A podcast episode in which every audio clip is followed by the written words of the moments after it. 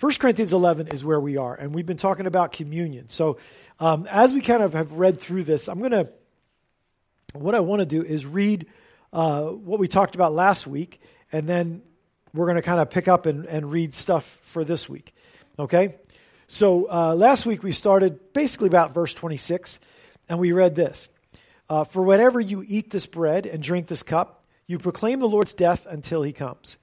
Therefore, whoever eats of the bread or drinks the cup of the Lord in an unworthy manner will be guilty of sinning against the body and blood of the Lord. A man ought to examine himself before he eats of the bread and drinks of the cup. For anyone who eats and drinks without recognizing the body of the Lord eats and drinks judgment on himself. Okay, so that's kind of what we did last week, and we talked about what we what, what's Paul pointing at here when he uses these words unworthy manner. Um, and, and, we talked about how churches use that uh, as kind of a, you know, if you're not saved or you're not a part of our church or we can't vouch for your worthiness.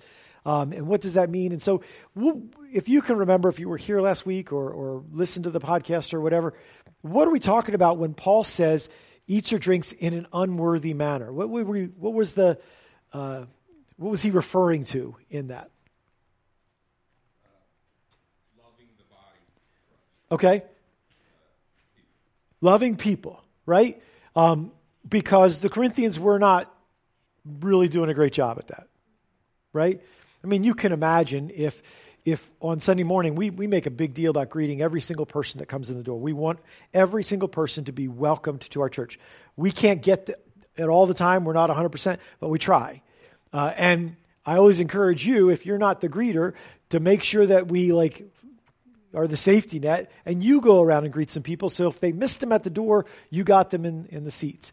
Uh, and every now and then there's somebody who says, Well, you know, we came to your church and nobody greeted us. And I'm like, You sure you came to the right church? Like, this is a church that really greets people. But every now and then somebody slips through the crack and their impression is that we don't care about them. And we hate that impression. We don't want that impression. But could you imagine if at the door we were like checking people out for whether they were dressed well enough or not? Whether they look like they had money or not. What kind of car did you drive up in? Uh, by the way, how much do you make a year? Like, can you imagine if we confronted people and acted like our acceptance or our, our, our interaction with them was going to be based on some matter, like matter of wealth or, or money or whatever? Can you imagine what that would be like? How, you imagine if you were the person out front doing that? How uncomfortable you would feel doing that? That's essentially what the Corinthian church was doing at communion. They were segregating by, you know, matters of who was rich and who wasn't. And the people who weren't rich, the people who were slaves who couldn't own anything, you know, when we got together to have a meal, man, I'm glad you're here, but I'm not glad enough to share my food with you. I'm not glad enough to make you feel welcome. As a matter of fact, I'm going to make sure that I eat in front of you so you know I'm rich and you're not. You know I'm noble and you're not. And that's what Paul, when he says, be careful then when you come together at communion that you don't eat in an unworthy manner. The reason that's really important is because unworthy manner has been used in all kinds of contexts to mean all kinds of things. And, and I think if, if you, um, if you ever find yourself in a place where a, a, a church or a pastor is saying to you, now we're going to have communion, and I want you to search your heart and find if there's anything unworthy in you.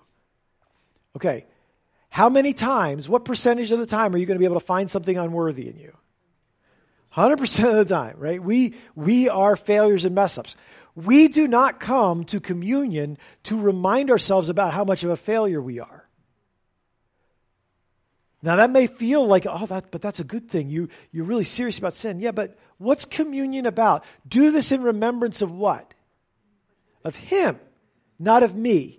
Right? And so there's this subtle twist to it that happens in churches. And our Christianity comes about my, becomes about me, my performance, my measuring up, my, can I beat myself up enough so that I feel like I've suffered enough so that maybe God will, I want, you know, that kind of thing.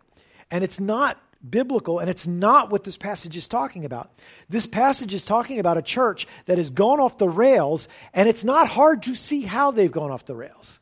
Because as they celebrate Jesus Christ laying down his life, that you, my king, would die for me, they celebrate that by showing up the poor people in church and, and stratifying according to wealth and possessions, the body of Christ. And so, in an unworthy manner, has that specific meaning. Certainly, we could expand unworthy manner to mean some other things. But the idea is not search your heart and see if there is some secret sin inside of you before you take communion.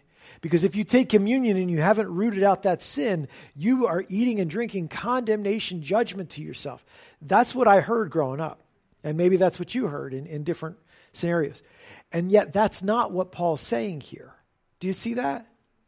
And so, as we kind of go through that, what we saw is, you know, this wasn't a new concept that how I treat my brother or sister in Christ is directly connected to my relationship with God. Right? We saw a couple passages. Anybody remember some some things that Jesus said that, that connect the two? Right, Matthew 25, uh, judgment, separating the sheep from the goats. And Jesus says, um, You came to me and visited me when I was in prison. You, you fed me when I was hungry. You clothed me when I had no clothes. And people say, Well, what are we talking about? We never saw you like that. And Jesus says, Inasmuch as you did it to the least of these, my brothers, you did it to me. And there's a direct connection between serving people, loving people, showing compassion to people, and serving Jesus Christ. Absolutely. Any other verses come to mind where there's a direct connection between my relationship with people and my relationship with God? Anything else? Remember the, the two great commandments? First is love the Lord. Second is love your neighbor. On these two hang all the law and the prophets. Not on this one, love the Lord your God. On these two hang all the law. Interesting how they are interconnected, right? And even to the place where in, in Matthew 5, Jesus says, if you have a problem with your brother and you come to worship, stop what you're doing, go make things right with your brother, and then come worship. You know, in other words, be genuine in your relationship with God by being whole in your relationship with people. And so there was this correction that Paul's giving them, and he's, he's talking about them being guilty of the body of Jesus Christ. And there is a intended double meaning there. We are the body of Christ. And so you're guilty of, of shredding the body of Christ as you come together and celebrate how Jesus' body was broken. As you are just marveling at the fact that Jesus would let his body be broken and destroyed for me, uh, how hypocritical is it then for me to turn around and destroy his body? You know, I'm so thankful you let that happen. So now I can just trample all over the body of Christ. It doesn't, it doesn't make any sense. It doesn't go together at all. And that's Paul's point uh, as he goes in. So he says, You should examine yourself. And his point about examining yourself is not digging deep into the dark recesses of your soul, but simple things. Four, next verse. For anyone who eats or drinks without recognizing the body of the Lord. Simply put, anyone who comes to communion and has this opportunity to remember the, the Lord and, and, and his body and what that means and the implications of that, but turns a blind eye to it and, and basically tramples all over it, that person should have examined themselves before they did that. Do you think it was difficult for the Corinthians to know that they were off base in the way they were treating each other? At least half of them it wasn't because they were the ones getting trampled on, right? It wasn't a struggle for them to figure out that this was a problem. And so um, we can't take seriously the body and blood of Christ if we don't embrace the command he gave in response. I'm going to lay down my life, you do the same. Greater love has no one than this, that a man lay down his life for his friends. And you are my friends. So as I've done for you, you do for one another. That's Jesus at the Last Supper, right? And so we are to be mindful of that. And so what he says is, let's pick it up there. Um, verse 29 For anyone who eats and drinks without recognizing the body of the Lord eats and drinks judgment on himself. That is why many among you are weak and sick, and a number of you have fallen asleep. But if we judged ourselves, we would not come under judgment. When we are judged by the Lord, we are being disciplined so that we will not be condemned with the world. So then, my brothers, when you come together to eat, wait for each other. If anyone is hungry, he should eat at home, so that when you meet together, it may not result in judgment. And when I come, I will give you further instruction. All right, so Paul says that what they're doing, because they haven't examined themselves, Paul kind of gives them two options here, and it's the same two options that we have as the body of Christ. He says to them, either you take a look at your own life and you acknowledge what God is doing and you correct to what God is calling in your heart and your soul, or God will correct. One or the other. So let a man examine himself means you are, you are a human being who tends to forget the things that matter in life. So God has ordained a communion service that happens on a repeated basis so that when you come together and you and the bread begins to go around, you are reminded to the core of your being about what this is all about, about what matters in this life. I mean, think about it. You probably don't love anyone more than you love your kids. You know, your kids that it's your heart and soul, right? Would you rather your kids have all the wealth in the world and be lost? Or would you rather they suffer and die a young death but be saved? What would you rather? What's it all about? What, why do we, as believers, act like there's some competition for what it's all about? Why do we do that? Why do we act like, you know, our children's education should at times necessarily get in the way of their spiritual life. Why do we do that? Why do we act like my job should get in the way of my spiritual life? Do, do we really believe what it's all about? See, it's, it's a struggle for us. So God ordained that we get together as a church and we pass around bread and we pour juice and we sit and we look at those things and we go, this is what it's all about. So eat and drink in remembrance of him. Examine yourself. Are you living, you know, are, you aligned with the, the priorities of God? If God thought it was so important, this salvation thing was so important that he sent his son to die for you, if he took all the riches of heaven and set them aside, if he took all of his well being and his health and his whole, set it aside, came down to earth and laid down his life for you, what are you holding on to that's in the way of that thing God was all about salvation, life in Jesus Christ. You know what I mean?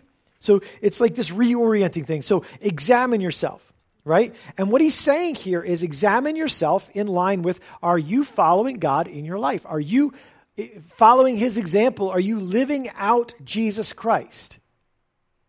And I want to talk about this because sometimes we get nervous. Uh, bad stuff starts to happen in your life. Anybody ever had bad things happen in your life? Couple people? Okay. One of the things that happens, especially if it, it, it feels those, there's those seasons where it feels like avalanche on you, you know, it just kind of like piles up. One of the things that happens to believers, and mostly good hearted believers, is is God mad at me? Is God punishing me? Is God after me? Right? Did I do something that made him upset and now I'm getting punished. And you go to a passage like this and you, can, you think what you find there is, yes, he is. So I want to talk about that for a little bit because I think that's really, really important. Um, when he says here in the verse, um, anyone who eats and drinks without recognizing the body of the Lord eats and drinks judgment on himself. By the way, first of all, it's the body of the Lord, not the body and blood, without recognizing the body of the Lord. That's the double entendre there, right? Um, but he eats and drinks judgment on himself. Now, later on, down in verse 32, when we are judged by the Lord, we are being disciplined so we will not be condemned by the world. Condemned is also the word judged. Okay? But they're two different words. The first word is krima, the second word is kata krima. Okay? Now, those two Greek words have a similar root, but they have different ideas behind them. They both mean a, a decisive separation, a, a, a splicing apart, a, a dividing between. In other words, I'm in judgment, I'm separating the right from the wrong. I'm saying this was right and this was wrong. This, this is praiseworthy and this is curseworthy. Like that kind of a thing. That's what, uh, the idea there. All right? The word krima, which is the word used to believers when we are judged, we drink judgment on ourselves. Okay, that's the first word. And that word has the idea of training, uh, removing the things that don't belong so that the things that do remain. Suffering for the sake of progress, uh, uh, cutting away of the things that shouldn't be involved in your life, uh, uh, uh discerning eye that says this has got to go and this has got to stay. In fact, this has got to increase, this has got to decrease, that kind of thing. Okay? It is a word that is used in training up children. because children do not have a good sense about, or most children don't, what should stay and what should go, right? When, when you tell them that that's enough TV, very rarely are they like, You're right. I was thinking my brain was turning to mush.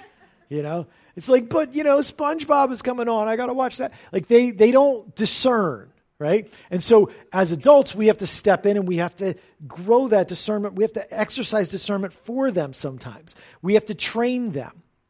At times, we have to, to stop things that are happening. At other times, we have to stir up things that should happen.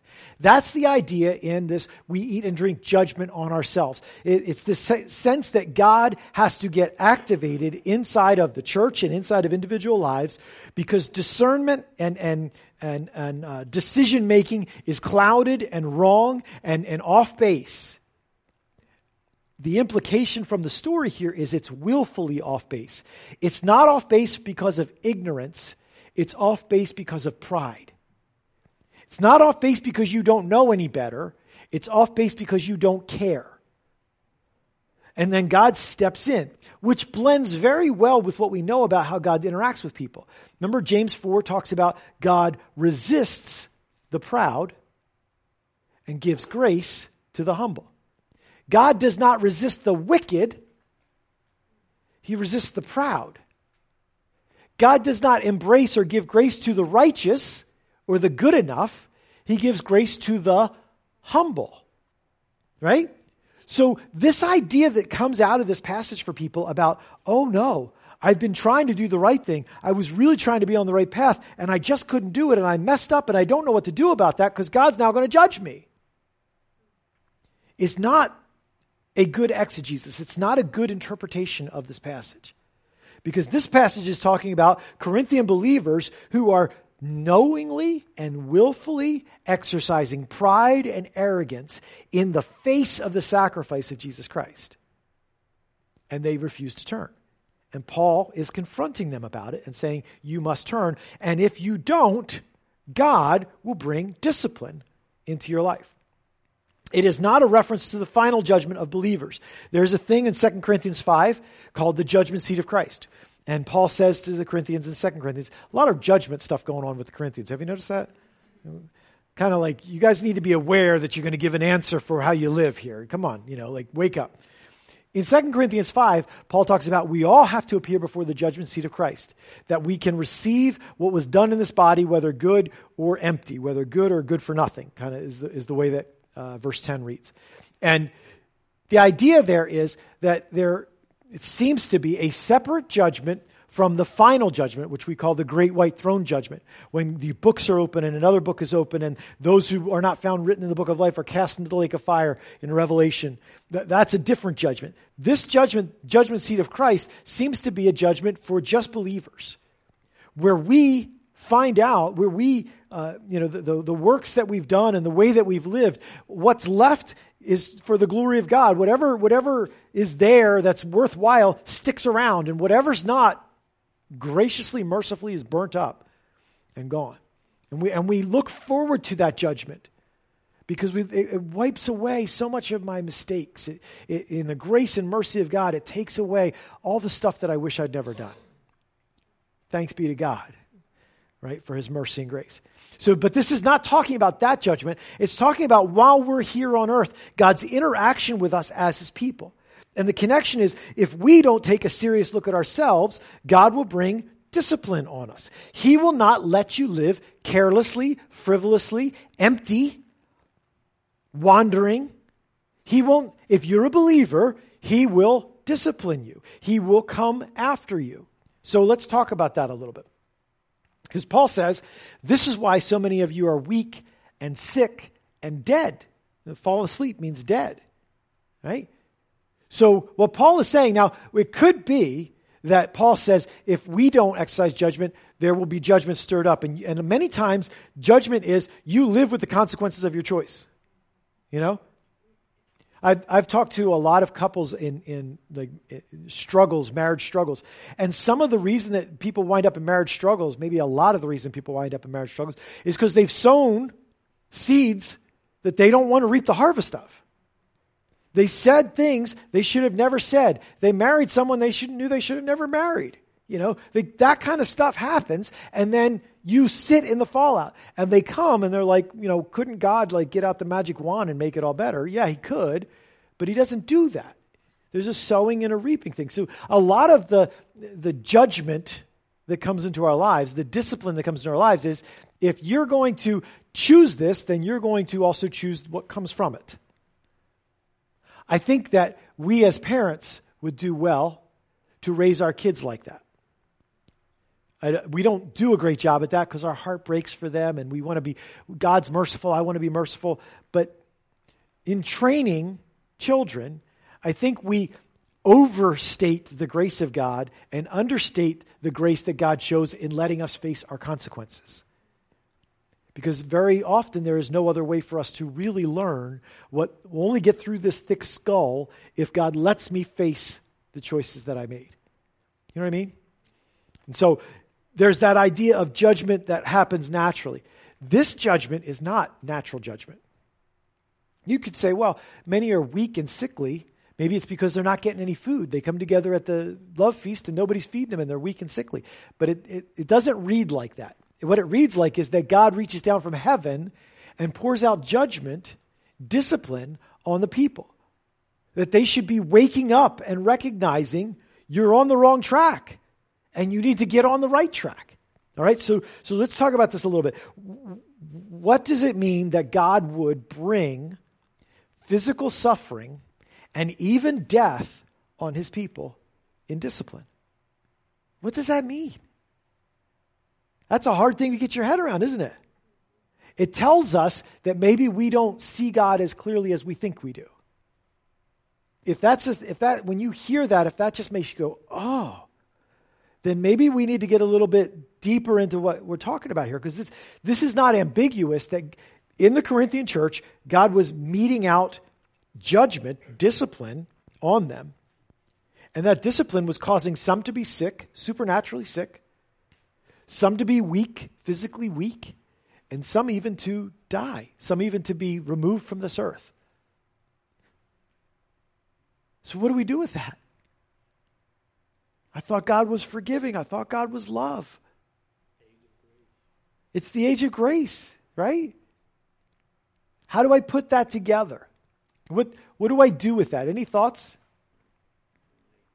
There are times, Ananias Sapphira is a great example um, where when God is, uh, when God knows that what needs to happen because of public uh, sin or, or being off base publicly or the beginning of something, it needs to be set on the right course. There are public fallouts to that. And Ananias and Sapphira, early in the church, and we were talking about Acts 5, God strikes them dead for lying about what they gave to the, to the work of the Lord.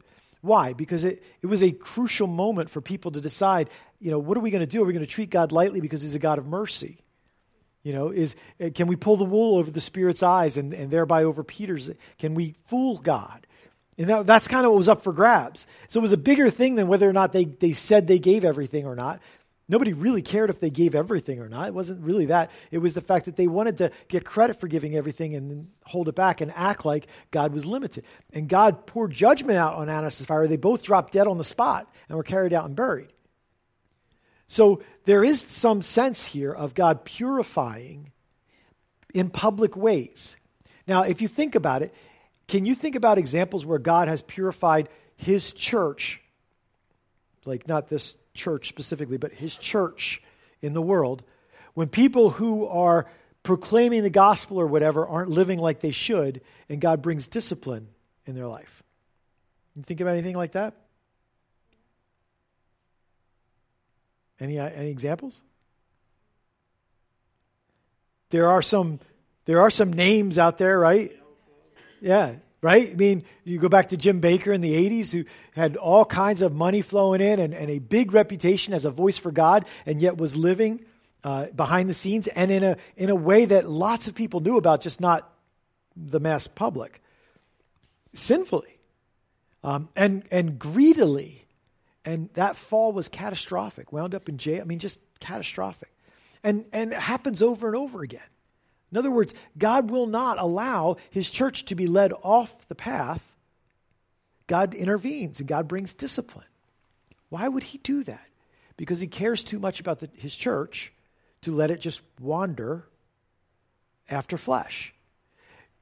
Individually, we could say God cares too much about you to let you wander after your flesh.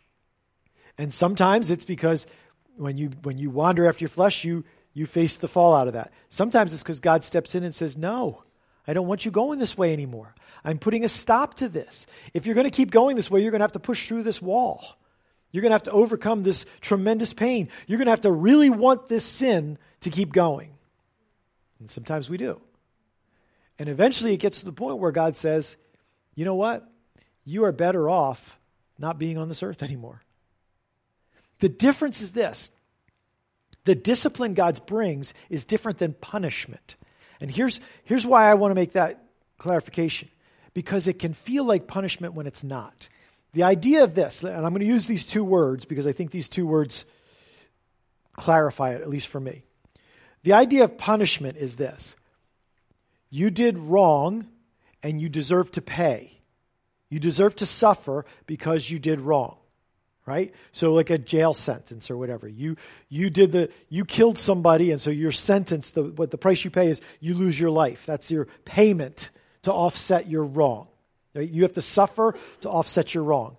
It is it is not um, like reformative. It is not meant to make you a better person. It is meant to make you pay for what you did wrong right we had a, a, an accident in our in our family a little while ago, and we just found out today, you know, it's going to be fifteen hundred dollars to fix the car that was damaged in that accident. Okay, so that person could say, "Listen," and they, they were they were very nice. Hey, I forgive you. You know, I totally understand. It was there was no like nastiness in it, but the car that got hit still needed to get fixed, right? And so it wasn't about you know you need to suffer because you were recklessly driving. It's, well, this is the damage you did, and so this is the price you pay for that damage. You may be a lousy person after you pay it. You may be a great person. We don't really care. You just have to make it right. You have to make up for what you did here, right? Punishment from God is about making up for what you did, paying the price. Okay? Discipline is not about paying a price. Discipline is about being trained by Almighty God. Discipline is pain with a purpose for you. Pain with a formative idea that is molding you and shaping you. What you see in the New Testament, in Hebrews 12, here in 1 Corinthians 11, throughout the New Testament, is that God steps into our lives and will bring suffering and pain into our lives to form us, to shape us, to train us, to grow us. First, in First Peter, Peter talks about it. What, what credit is it to you if you do well or if you do badly and you suffer for it? If you pay for what you did wrong, that's what everybody does. But if you do good and suffer for it, this is good and acceptable with God. Right? That's, that's the thing we don't get. So the idea that God would step into our lives and put something in our lives that's hurtful or, or causes struggle or pain or sickness or sorrow is hard for us to digest with the grace of God. But here's the grace of God. When a believer is taken off this earth, where does he go? And let me just throw the other side of it at you. If he were to be punished for what he did, what's the punishment for sin? Right? There is, like, when you read through Scripture, there's no other punishment for sin.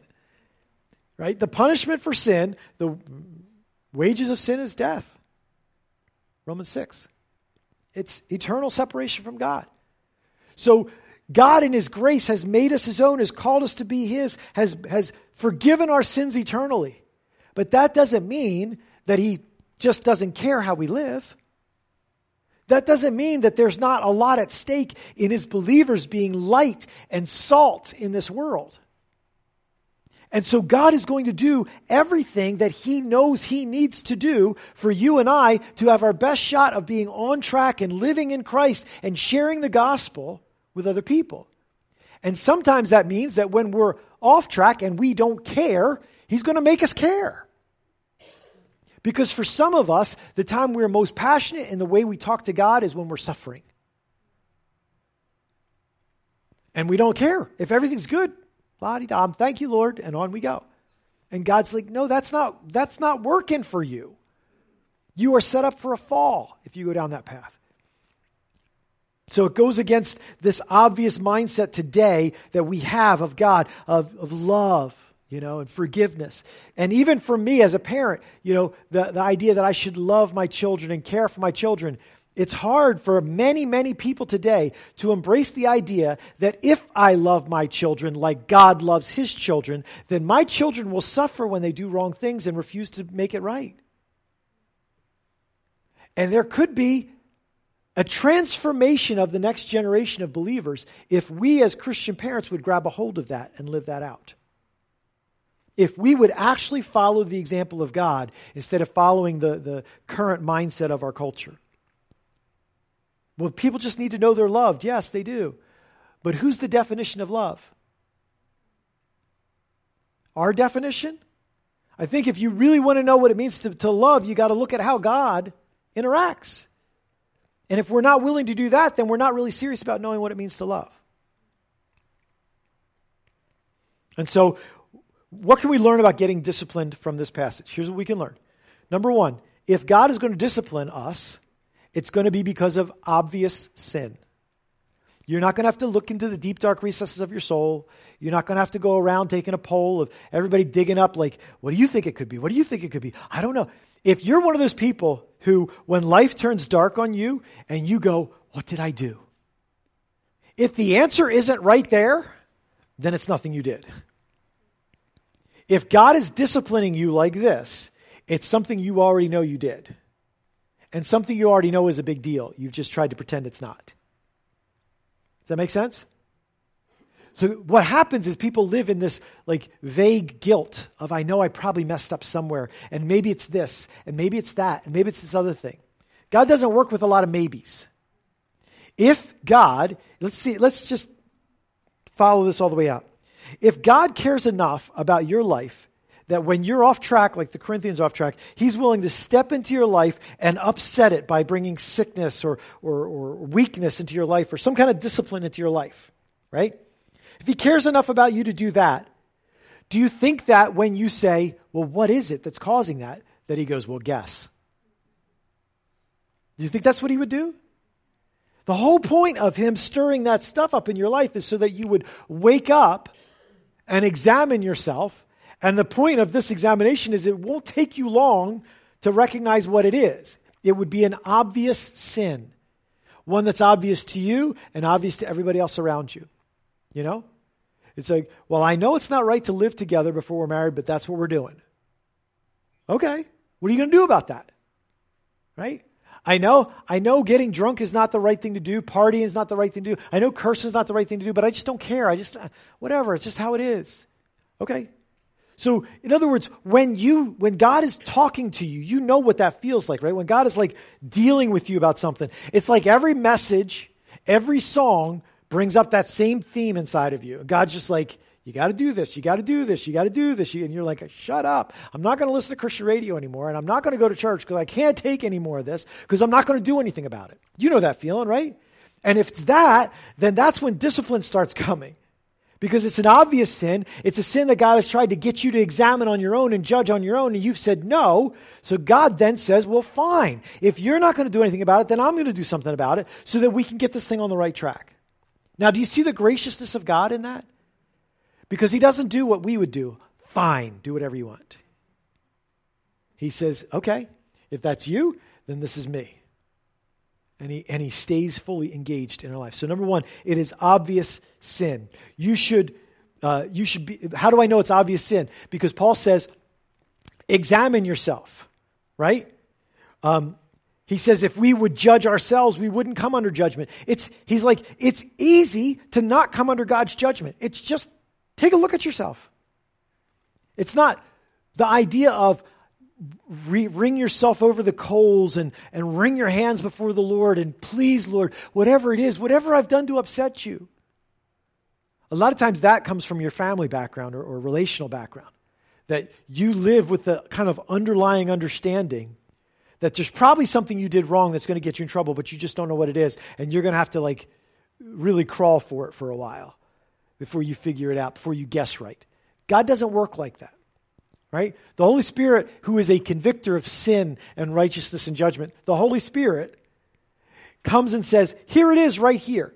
If guilt is from God, it's called conviction, and it's sharp, and it's pointed, and it's direct, and it's obvious. If the Spirit is working in you, you don't have to guess what you should do. You almost can't turn it off because the Spirit's in you going, you should say something. You should do this. You should be there. You should address that. You should apologize. And it's there, right? So, number one, it's obvious sin. Number two, it's an obvious solution.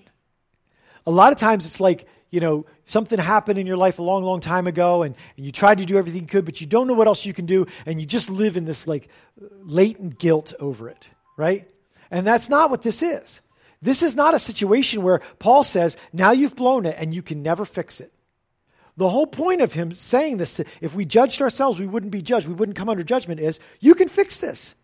Like that. Go to your brother and say, I'm sorry I treated you like you were less than because you don't have as much money as I do. I should have seen you as a brother or a sister in Christ. I should have shared with you like Jesus shared with me. And so let's do this right next time. When we get together for the love feast next week, I want you to sit with me. I want you to share my meal, and I want you to bring anybody and everybody you can think of who has a need so I can supply for them too, because we want to do this together. It's that quick that they could make this right. It isn't, you don't get stuck in, in discipline. Right? You with me? If you're in discipline from God, the, the door is wide open to being done. Just do the right thing. Just do what's right and, and God, the, the reason for discipline quickly goes away if my heart is open. The idea when we, when we refer to James 4, that God resists the proud and gives grace to the humble, is that God sets himself against the proud to, to humble them, to crush them, to stop them. God resists the proud. And so that's what discipline is. And as soon as you switch from the side of the proud to the humble, you find a very different interaction with your Heavenly Father because that's the interaction He wanted to have all along. But we kind of drove Him into this other one because He cares too much about us to let us walk down that path. So, does that make sense? Any questions about that? Well, here's the difference. Because back in, in Jesus' day, people always connected sickness to sin. Well, you, this man is sick, this man's blind. Who sinned? Is him or his parents? They always connected it to sin. Paul's not saying every sickness. He's saying what's going on in your church is going on because of the hand of God. It doesn't mean every sickness is, but here, this sickness is. You could go back to somebody like Job, and you could see that Job lived uprightly before the Lord. And God brought death and destruction and impoverishment and sickness, right, into his life. Not because he'd done anything wrong, but because of God's plan, which here we are you know, 4,000 years later or whatever, reading the story of Job and going, wow, look at Job's faith. Look at how Job walked through that. So there are other plans for it. It's not, Paul's not saying here, anytime there's sickness or weakness or death, the question, the natural question should come to us ah, who sinned? But if, and you know the feel inside of your soul, if you feel like God is trying to get your attention, you also probably already know what you've been ignoring. And that's what Paul's point is here that what's going on in your church, you may want to write it off as bad luck. You may want to write it off as, I don't know what's happening, but you do. His point is not that, in other words, in this scenario, nobody would really have to ask, why is this person sick? In this scenario, it'd be like, well, they've turned their back on the Lord. They're living however they want, and God's just not going to let them go down that road. Right? And does that make sense? Right. Well, I think here he did. But here's what I would say. Um, out of all the letters to all the churches that are written in the New Testament, this is the only one where Paul says to them, You guys have gotten it so messed up, so publicly messed up, and you're causing so much damage to the cause of Christ and the name of Christ in your city that God is intervening in this supernatural way to set you right. That's, that's interesting because we tend to think it's either an all or nothing thing. This is an extreme case, not normal case. Yeah. Good. Absolutely.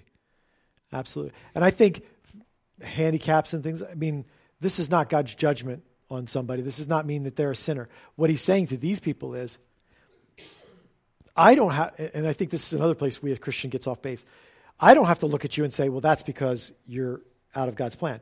It's the person themselves that would know this is because I have walked away from God. You know, and I think the other thing that's here is, you know, when you when you go on from here, when we are judged by the Lord, we are being disciplined, so we will not be condemned with the world. In other words, there's this sense that you are pressing against the limit of lostness. You are like stretching as far as you can from the hand of God in your salvation, and there's almost the sense of God's grace that cuts someone off because you're not going to get lost, but you're trying to get lost. And God says, No, that's it. We're, we're done. You're done going that direction. Now you're going to be freed from this world and this life.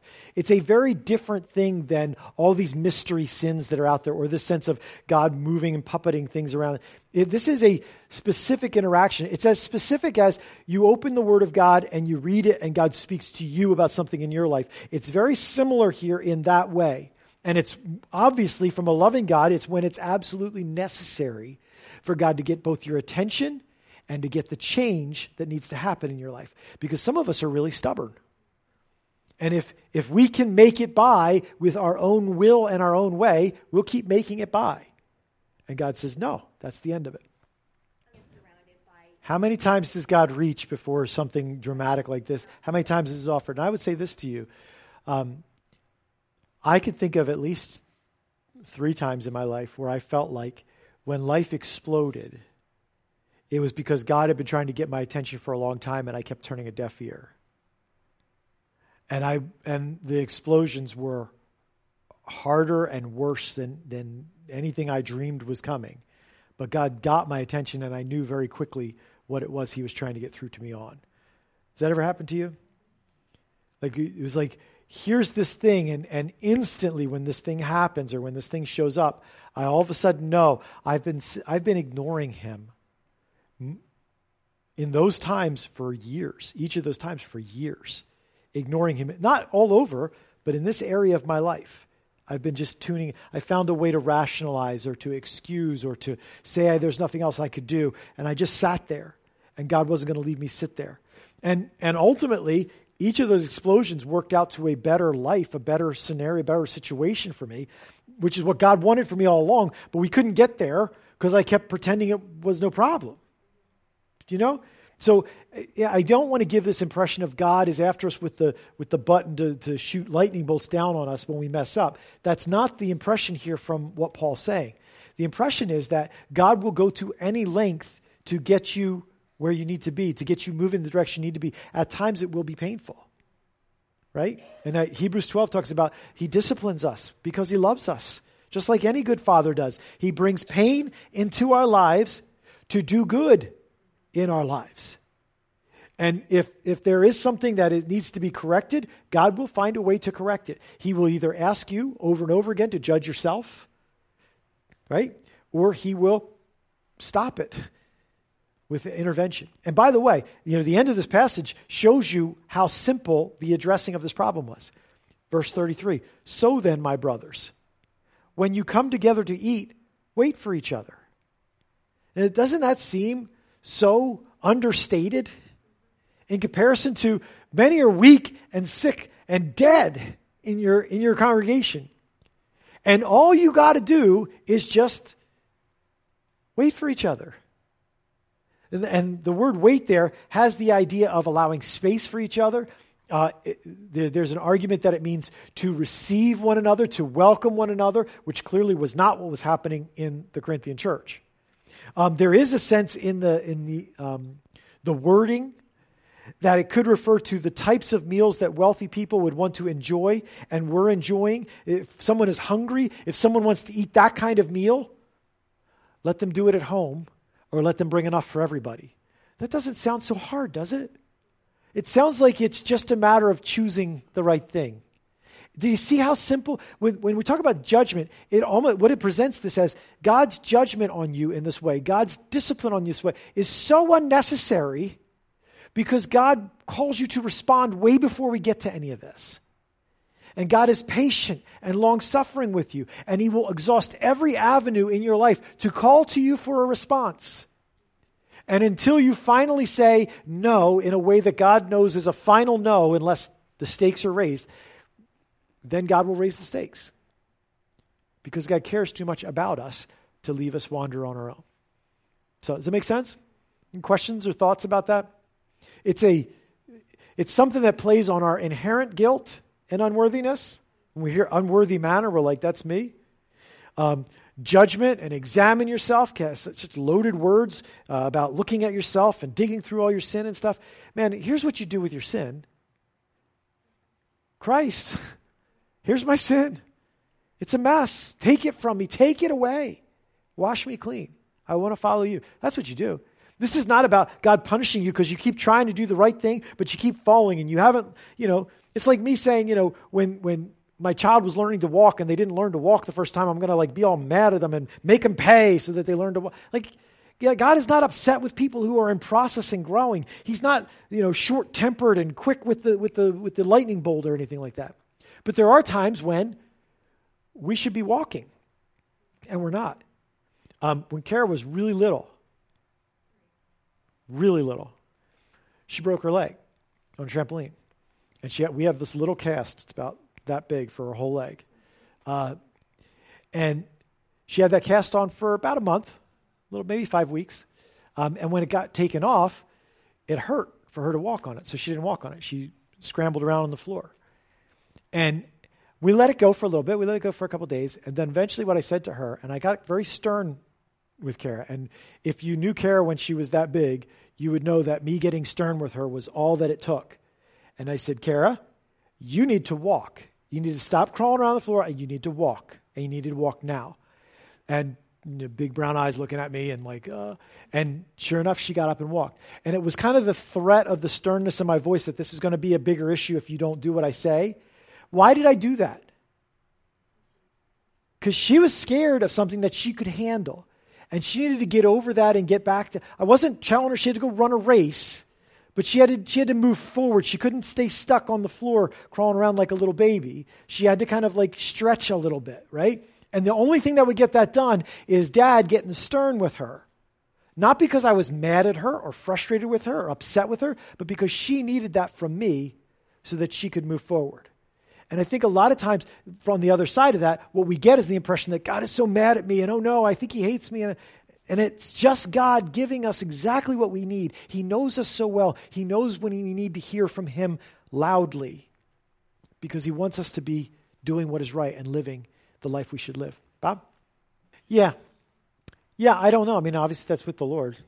That's something I don't know. I, I know that there's a lot of doctrinal things flying around that I don't think are very godly and you wonder how long are you going to let this sit out there, Lord? But that's God's business.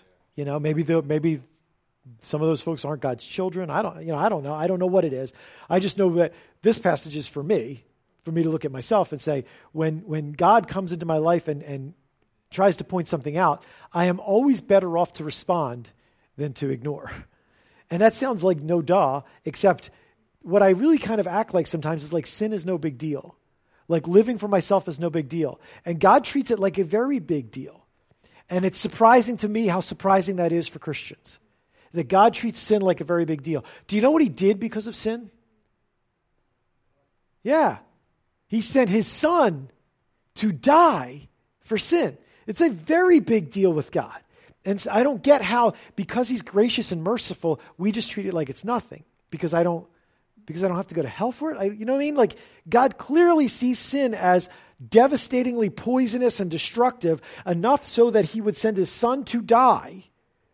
So, we, we as believers, we as his children, as followers, shouldn't we think the same way about it in our lives? Shouldn't we have a real sensitivity to him in following him down that path?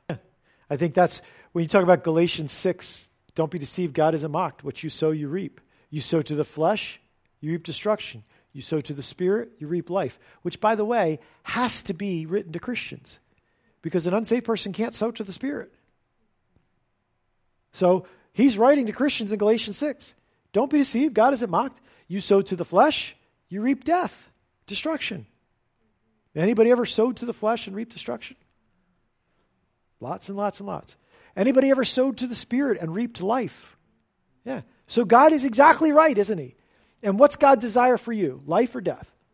Life. So God will always find a way to be after us about turning away from things that bring death and turning towards the Spirit that brings life. And when it has to be loud and it has to be hard and it has to be severe, it will be because God knows exactly what we need every time. All right, well, we'll pick up there next week. Um, getting into chapter 12, we're going to start talking about the body of Christ and the way that God designed us to work, which uh, should be a lot of fun to look at that stuff.